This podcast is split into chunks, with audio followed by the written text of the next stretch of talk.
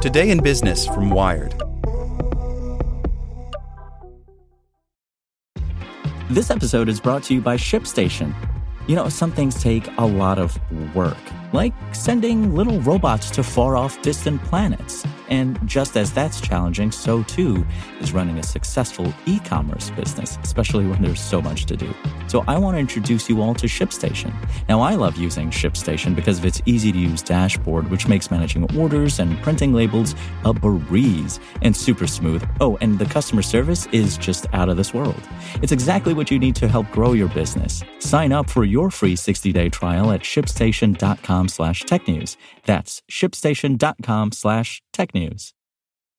Without the ones like you, who work tirelessly to keep things running, everything would suddenly stop. Hospitals, factories, schools, and power plants, they all depend on you.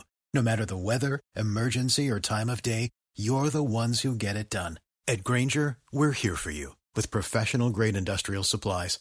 Count on real time product availability and fast delivery. Call clickgrainger.com or just stop by. Grainger for the ones who get it done. Hey there, this is the spoken edition of Wired. Powered by the Salvation Army. Today, 100% of your donations will be used for Hurricane Dorian relief. To give, ask your smart speaker to make a donation to the Salvation Army or visit helpsalvationarmy.org, doing the most good. An AI run world needs to better reflect people of color. Opinion A growing black and brown diaspora of data must be used for equality, not oppression. By Angela Benton. The AI market is expected to grow well over $100 billion by 2025. We're just a stone's throw away from a voice activated, facially recognized, algorithm driven life. But for a rapidly growing segment of the population, AI can be more triggering than innovative. Much of the data being used to train machine learning algorithms which power the AI movement doesn't take ethnicity or race into consideration. To a layperson or someone disconnected from the many of the day to day plights of people of color, this may seem inconsequential or even race baiting. After all, algorithms don't need to understand a user's ethnicity to make accurate recommendations and assumptions. That's the beauty of technology, right? However, the more intertwined our lives become with AI, the more biases could bloom, some of which could result in life or death. Before AI exacerbates inequities throughout society, we must include and protect minority data today. Errors from incomplete AI training data already affect people of color. For one, facial recognition software has a history of misidentifying black citizens. Disclosure I am an investor in a facial Rekognition company that has championed not selling its data to authorities. Last year, the ACLU ran a test with Amazon's recognition software in which congressional headshots were matched against a database of mugshots. 40% of those misidentified were people of color, but they comprised only 20% of Congress. Rekognition remains in use within some police departments. Amazon has also partnered with 400 police forces across the country, which will use Amazon's camera doorbell product, Ring, whose facial recognition software is still in development, to form a newfangled type of neighborhood watch.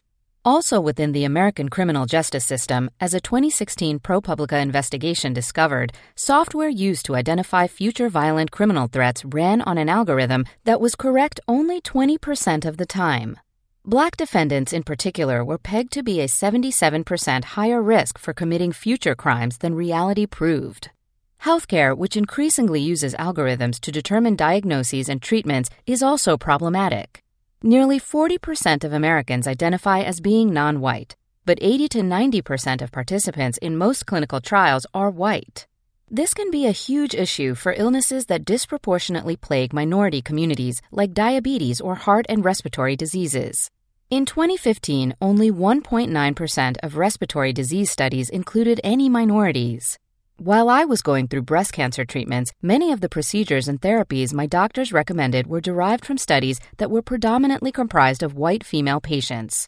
It was also extremely hard for me to get a referral for a mammogram when I was diagnosed at 34. Even though black women are typically diagnosed with breast cancer younger than white women are, the recommended age to even get a mammogram is 40, again, from data that disproportionately included white women. Dr. Joy Buolamwini, an MIT computer scientist and advocate for ethical and inclusive technology, says this coded gaze is a reflection of the priorities, the preferences, and also sometimes the prejudices of those who have the power to shape technology. Meanwhile, a black and brown diaspora of data is quickly multiplying. In the U.S., people of color are projected to outnumber non Hispanic white citizens by 2045. Around 50% of the world's population growth between now and 2050 is expected to come from Africa.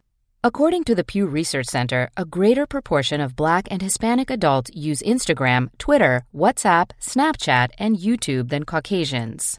Facebook owns three of the top six most used social media platforms by people of color. That's an incredible amount of power. Pair that with an estimated 37% annual growth rate of AI penetration into business, and racial bias will become an even more daunting challenge at the hands of our machines. As Yuval Noah Harari says, those who control the data control the future. The AI that's being developed today will serve as the baseline for how AI will be built in the future. Data ownership is essential. It's not just our human right today, but also the key to our future rights. When we neither own their data nor have a say in how it's used, we leave these decisions in the hands of a select few. Algorithmic auditing is another promising solution. We can define what it means to develop and train algorithms ethically by reviewing the training dataset diversity and biases of those who developed the algorithm. But this baseline way of thinking has barely permeated day to day business practices.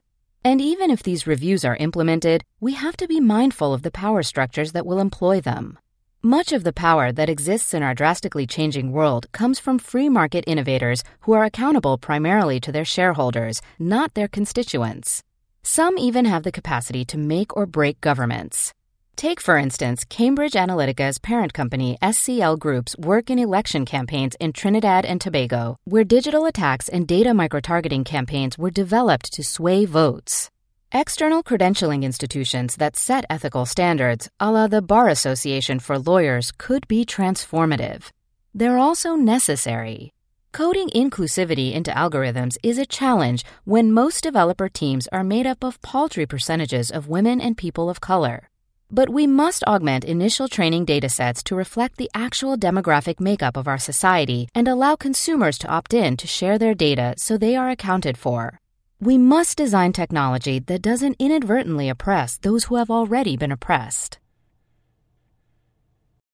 Without the ones like you, who work tirelessly to keep things running, everything would suddenly stop. Hospitals, factories, schools, and power plants, they all depend on you. No matter the weather, emergency, or time of day, you're the ones who get it done. At Grainger, we're here for you with professional grade industrial supplies. Count on real time product availability and fast delivery. Call clickgrainger.com or just stop by. Grainger for the ones who get it done.